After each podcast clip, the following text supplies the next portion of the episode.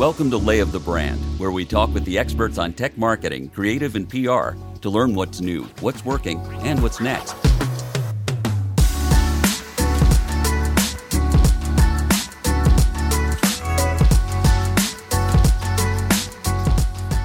I'm Peter Jacobs with Merritt Group, and on this episode, we're looking at speaking engagements in a time of virtual events.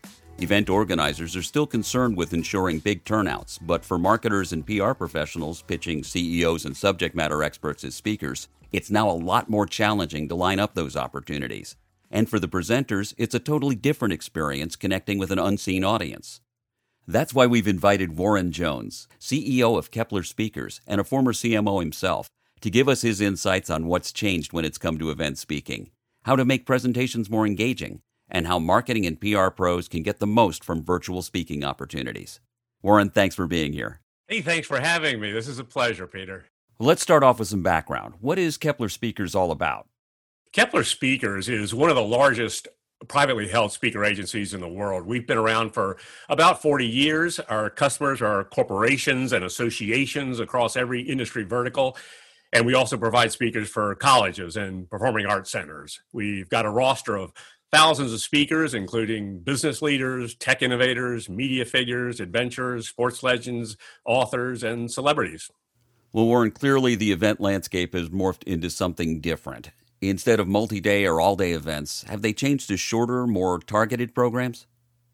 A good question. A, a few multi-day and all-day conferences have simply postponed, you know, their major annual events. So when they couldn't do them in March or April or May, they just went ahead and kicked back to next year. So they're still planning to be in-person events when they can safely reschedule. But a lot of the all-day and multi-day live events that have converted to virtual have either kept the same schedules or shortened them only a little bit uh, a lot of the tech people, uh, tech marketing and PR people listening probably participate in the Consumer Electronics Show that's held in Las Vegas every January. Uh, the attendance this past January was 182,000.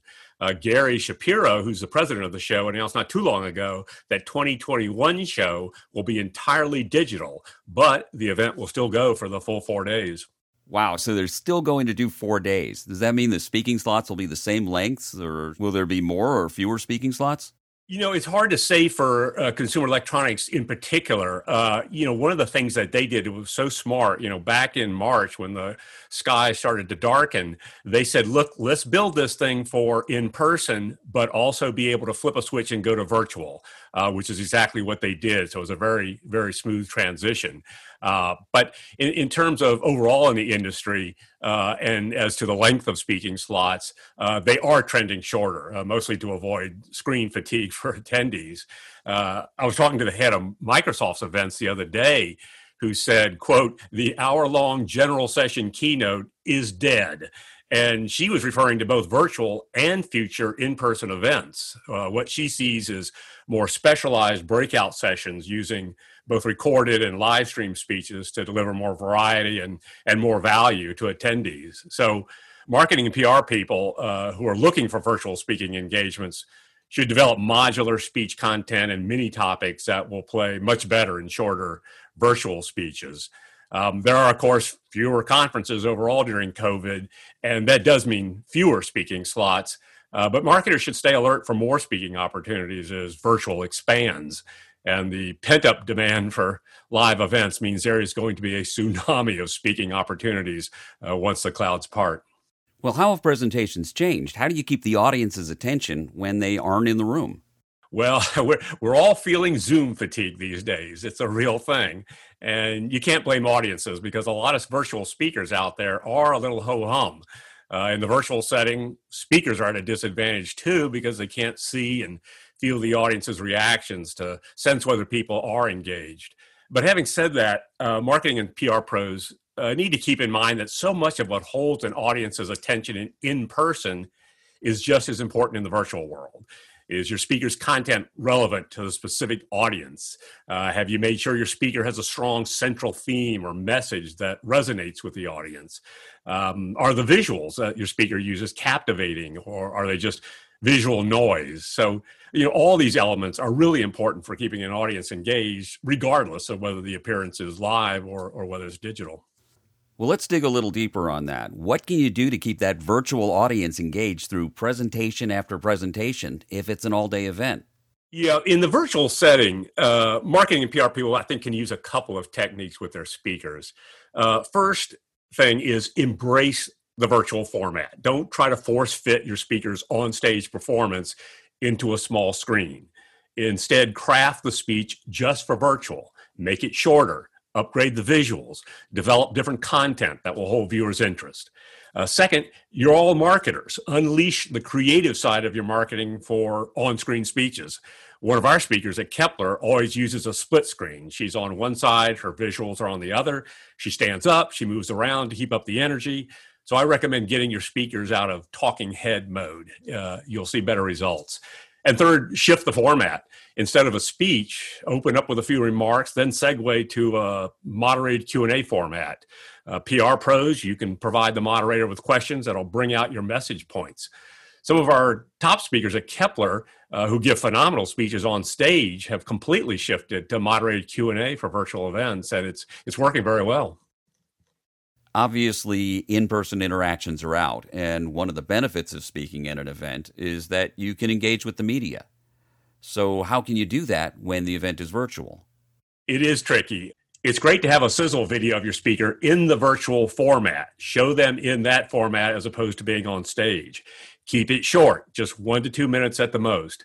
Uh, it's a great tool not only for building media interest before a virtual event but also to have when you're pitching your speaker to event planners and, and just as you'd want your speaker to get FaceTime with media on site, set up a dedicated virtual session before the speech or immediately after the speech while it's still fresh in their minds. But there's the conference call rule, right?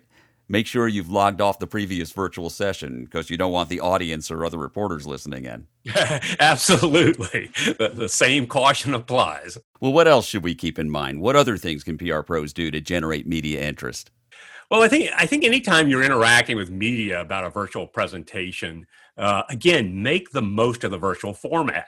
Uh, you know, use strong visuals that that reinforce credibility, uh, stats in graphic form, uh, top quality imagery, video clips that that will engage uh, the media contacts. Uh, if it's a multi-part virtual event, make sure your media contacts have an agenda based on things you know they'll be interested in, and tech check here, make sure they actually have access to the Zoom room or other breakout session. Um, I would check in with your media contacts throughout the event, uh, even if it's a single virtual speech. The media may have a question on the fly that would be a good one to use in the virtual Q and A window. And since reporters can't walk up to you like they can at a physical event, I'd make sure they can easily reach you by phone or text or chat, you know, throughout the event. Now let's talk about lining up those speaking slots. What are the top things PR marketing pros need to think about when they're approaching event organizers with a speaker? Well, you know, it's a it's a great message for uh, PR people because uh, you know at the outset I'd say just as a PR pro would fully research a publication or or other media outlet before they pitch a reporter, you need to fully research the event before proposing your speaker to the event planner. Uh, pay attention to the event theme, uh, get a sense of what's worked in the past. Uh, what other speakers have they had? What news has come out of earlier events? Uh, are there side events or interim virtual events between their big annual events where your speaker might be a good fit? And here's a key make your speaker especially appealing by making his or her topic as timely and up to the minute as you can. Well, timeliness is obviously something that will draw attention, but how do you do that without looking opportunistic? Well, I'll give you a great example. Uh, one of our most requested speakers at Keppler is Frank Abagnale, the famous con man, the subject of the movie Catch Me If You Can. Uh, Frank gives an unforgettable speech. Uh, it's entertaining, it's full of some great surprises. But these days, he also works in content about the wild increase in cyber scams during the pandemic. Uh, he gives reasons why, he gives plenty of examples of COVID scams. So, marketers should always make sure their speakers content is especially timely and that really adds appeal for event planners. So if you're doing outreach to try and place your ceo or other c-suite executive or an sme in an event how do you make that speaker attractive to event planners? Yeah you know there are a couple of things you can do. Uh, you know at the end of the day event planners want what audiences want. They want speakers who are truly relevant. Uh, they want compelling stories uh, they want insights that will inspire the audience to take action. uh, you know, m- most speakers can do a decent job in the course of a speech, but there are very few who can deliver true takeaways that have the audience members uh, taking action. You know, and above all, you know, event planners want emotion. Audiences want emotion. Even in a purely business-oriented speech, emotional moments are remembered long after the bullets on slide 32 are forgotten. Uh, we represent Aron Ralston, the, the guy who was trapped under a rock for three days in the Utah desert, had to cut his arm off to free himself. I saw him speak at a group of conservative bankers at a financial conference last year. The emotions that Aron had that audience feeling made his speech unforgettable. I don't recommend having your CEO sacrifice body parts, but the point is emotions more than anything else make a speech memorable for any audience. Well, that's a hallmark of a great speaker. Is there anything that's unique to virtual speaking? There are a few things. Uh, you know, what's important, uh, and again, this is in pitching event planners, uh, you got to show that you embrace the virtual format in terms of uh, delivering content. Uh, important point to remember a lot of event planners are still trying to figure out virtual themselves. Show them that your speaker knows how to make virtual work.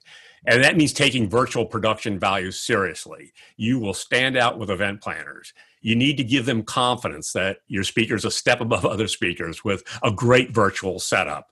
Got to have clear audio, good lighting, close up framing, eyes level with the camera. I can't stress this enough. You need to make sure your speaker's virtual appearance assures event planners you understand virtual. You know in terms of specific coaching tips for for you to give uh, your speakers for virtual a couple of things um, first you know yeah it's awkward to talk into a camera and to see and hear nothing no feedback no audience response at all uh, one suggestion is have a few whatever you want to call them, friends and family, uh, unmuted, because uh, even a minimal amount of laughs or applause can can give your speaker some some good uh, reassurance and feedback. Uh, second, as tough as it may be, maintain eye contact directly with the camera. This is harder than it sounds. Even a speaker who's just looking around her screen will be a distraction because she's so close to the camera. Uh, I've, I've, had speakers tell me that they actually put a post-it note with an arrow pointing into the camera lens, uh, you know, on their laptop or desktop, uh, or they'll put pictures of people right around the camera lens so that they they have a human to look at rather than just uh, an abyss. Uh, and third, make the most of Q&A. It's a great opportunity for audience engagement and interaction in virtual and, and always have a strong closing rehearsed closing to follow the q&a and the, the reason i say that is if you have the final close before the q&a and you should have a strong wrap up that you build to the pauses during the q&a can drain all the energy you've built up. You know you have a big finish and then somebody the first person up you know asks a long-winded question or there's this long pause before anybody's got the courage to put the first hand up. So for after the q&a always have a high energy final close that makes the speech memorable. All right let's pull out the crystal ball. Any signs of in-person events coming back in the near future well, a lot of major companies and big tech players like Microsoft, Google, Facebook, Salesforce, they've all decreed no live events before the second quarter of 2021. Uh, you know, some other companies and associations may feel less constrained because their events are smaller, but they still face the same issues: safety in the venue, safety of the surrounding area, safety of uh, travel to and from the event. Uh, the most recent surveys of event planners uh, show they're thinking live events are most likely to return in Q2. Uh, there's an expectation that smaller local and regional events will be the first to come back. And uh, of course, testing and vaccines will have the greatest impact on timing. So, is a mix of live and virtual events something we should expect going forward? Oh, it's a great question. Yeah, absolutely. You can expect it going forward. Uh, so called hybrid events are happening already. Uh, they will be part of the next generation of events, and marketers should stay on top of this. Uh, the other day, one of the top tech innovation speakers that we rep at uh, Keppler spoke on stage in a ballroom in Las Vegas to about 100 top executives and VIP guests. They were all masked, they were all socially distanced, but 3,000 attendees watched online. Uh, after the keynote, the speaker came off stage, did a little in-person meet and greet, again socially distanced, and hopped a private plane home the same day. So very successful hybrid event, and they will continue. Why is that? Why do you think those are going to continue post COVID, whenever that is? Well, for a couple of reasons, and there are reasons that, that should be important to marketing and, and PR people. Uh, they should keep them in mind. First, hybrid means more eyeballs. Uh, we've got an association client who is trying to decide whether to go virtual for one of their annual events. They were worried that attendance would fall off from the normal 5,000 attendees they got every year. Uh, they did go digital and they wound up with 14,000 attendees. Uh, Salesforce had their Sydney World Tour that went from 10,000 in person to 80,000 virtual. That is a game changer. So companies are now looking at fully monetizing and getting greater brand impact with these much larger virtual audiences and many more eyeballs. A second, uh, hybrid or virtual only format can mean smaller or more frequent specialized events. Uh, marketers should really seek those out. You can bring in non competitors, partners, customers, uh, and of course, you even host your own. And, and, third, for event planners, hybrid means new content and new value for attendees without a corresponding leap in costs. And that's why I recommend that marketing PR people closely watch the evolving virtual event landscape. Uh, if so, you'll definitely spot some new opportunities for your speakers. Well, that is a lot to think about, and for PR and marketing pros, a lot of opportunity. I've been talking with Warren Jones, CEO of Keppler Speakers. Thanks for being with us, Warren. My pleasure. It was a lot of fun. Thanks, Peter. And thank you for joining us. Lay of the Brand is brought to you by Merritt Group, an integrated strategic communications firm that blends the best of PR, marketing, and creative to help our clients tell their stories and build business. Got a topic suggestion or want to share feedback? Subscribe to Lay of the Brand on your preferred listening platform and leave us a review. And please spread the word and tell your friends and colleagues to tune in as well. To learn more about Merritt Group, check out layofthebrand.com.